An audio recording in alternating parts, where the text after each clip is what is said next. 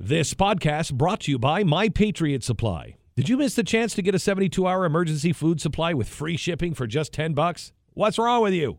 Don't worry. Call 888-411-7440 right now. They have a few left, and they're selling out fast. 888-411-7440. What are you waiting for? A disaster? Do it right now. 888-411-7440. Mike Slater on the Blaze Radio Network. I heard a sermon from John MacArthur earlier in the year. And it was about how God restrains evil in the world. That was the question. How is evil restrained in the world? And there's four ways.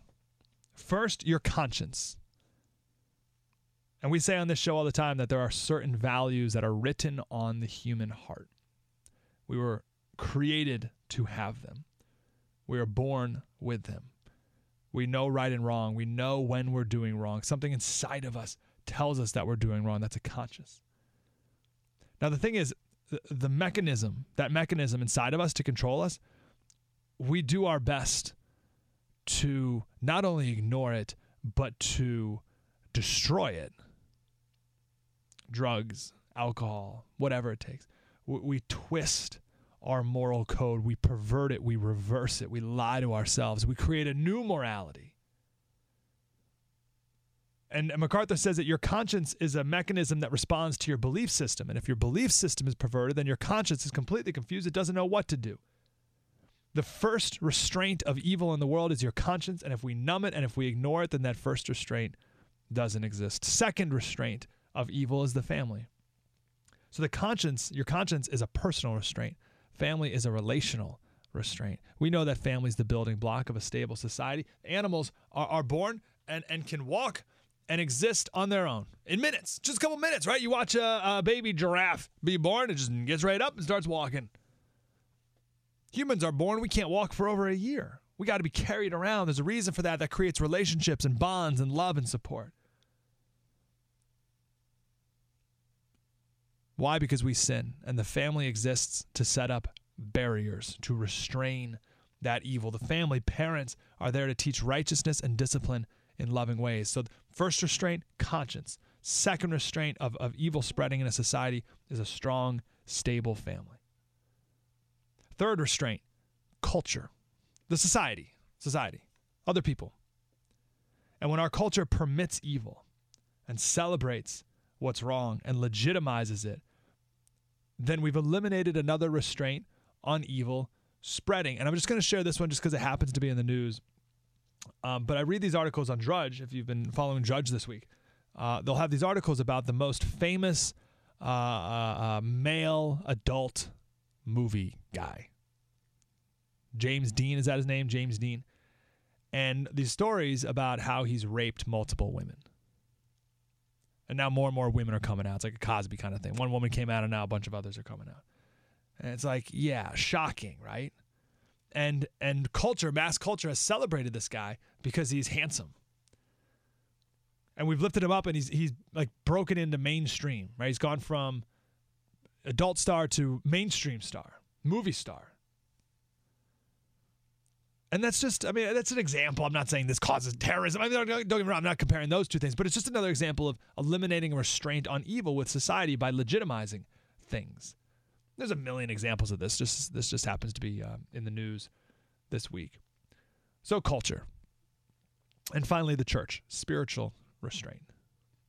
So those are the four restraints on evil. How are we doing on those? Doing good?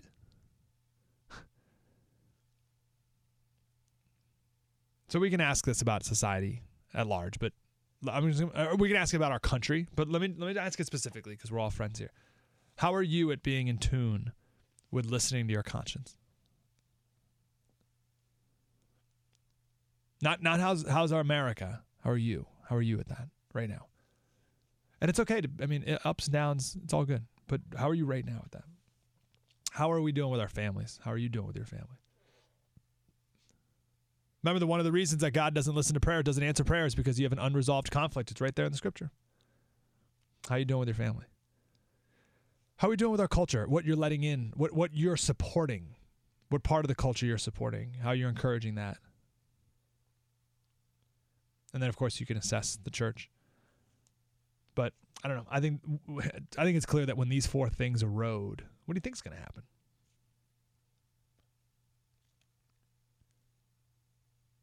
You know, people are saying, you know, the New York Daily News headline is God isn't fixing this. They're telling people to turn away from God. Right? They're saying turn away from him. He won't fix this. And my point is we've already turned away from God. That's why it's not fixed. Right? Now, we have our responsibilities too, of course. But I would argue that God did have a role in what happened the other day and every single day with this topic. Who knows how many lives were saved the other day? Who knows how many plots were stopped for the most random possible reasons? That God can be the only answer for.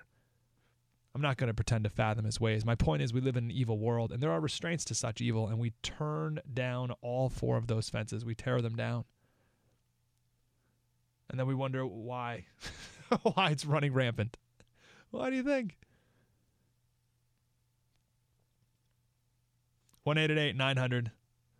1-888-900-3393. I hope that's kind of an answer, Philippe. Why does the left hate this? I don't want to say the left. Why do so many people, you know, deny this, reject this, whatever? I want to talk about something called theodicy.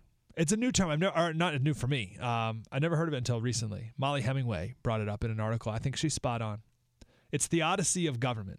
Theodicy. Theodicy. Theodicy. I don't even know if I'm pronouncing it right, to be honest. We should get our seminary guy back on. I think it's theodicy. The question is, theodicy is the study of basically why do bad things happen to good people.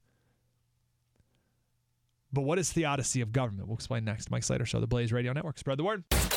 This is Mike Slater on the Blaze Radio Network.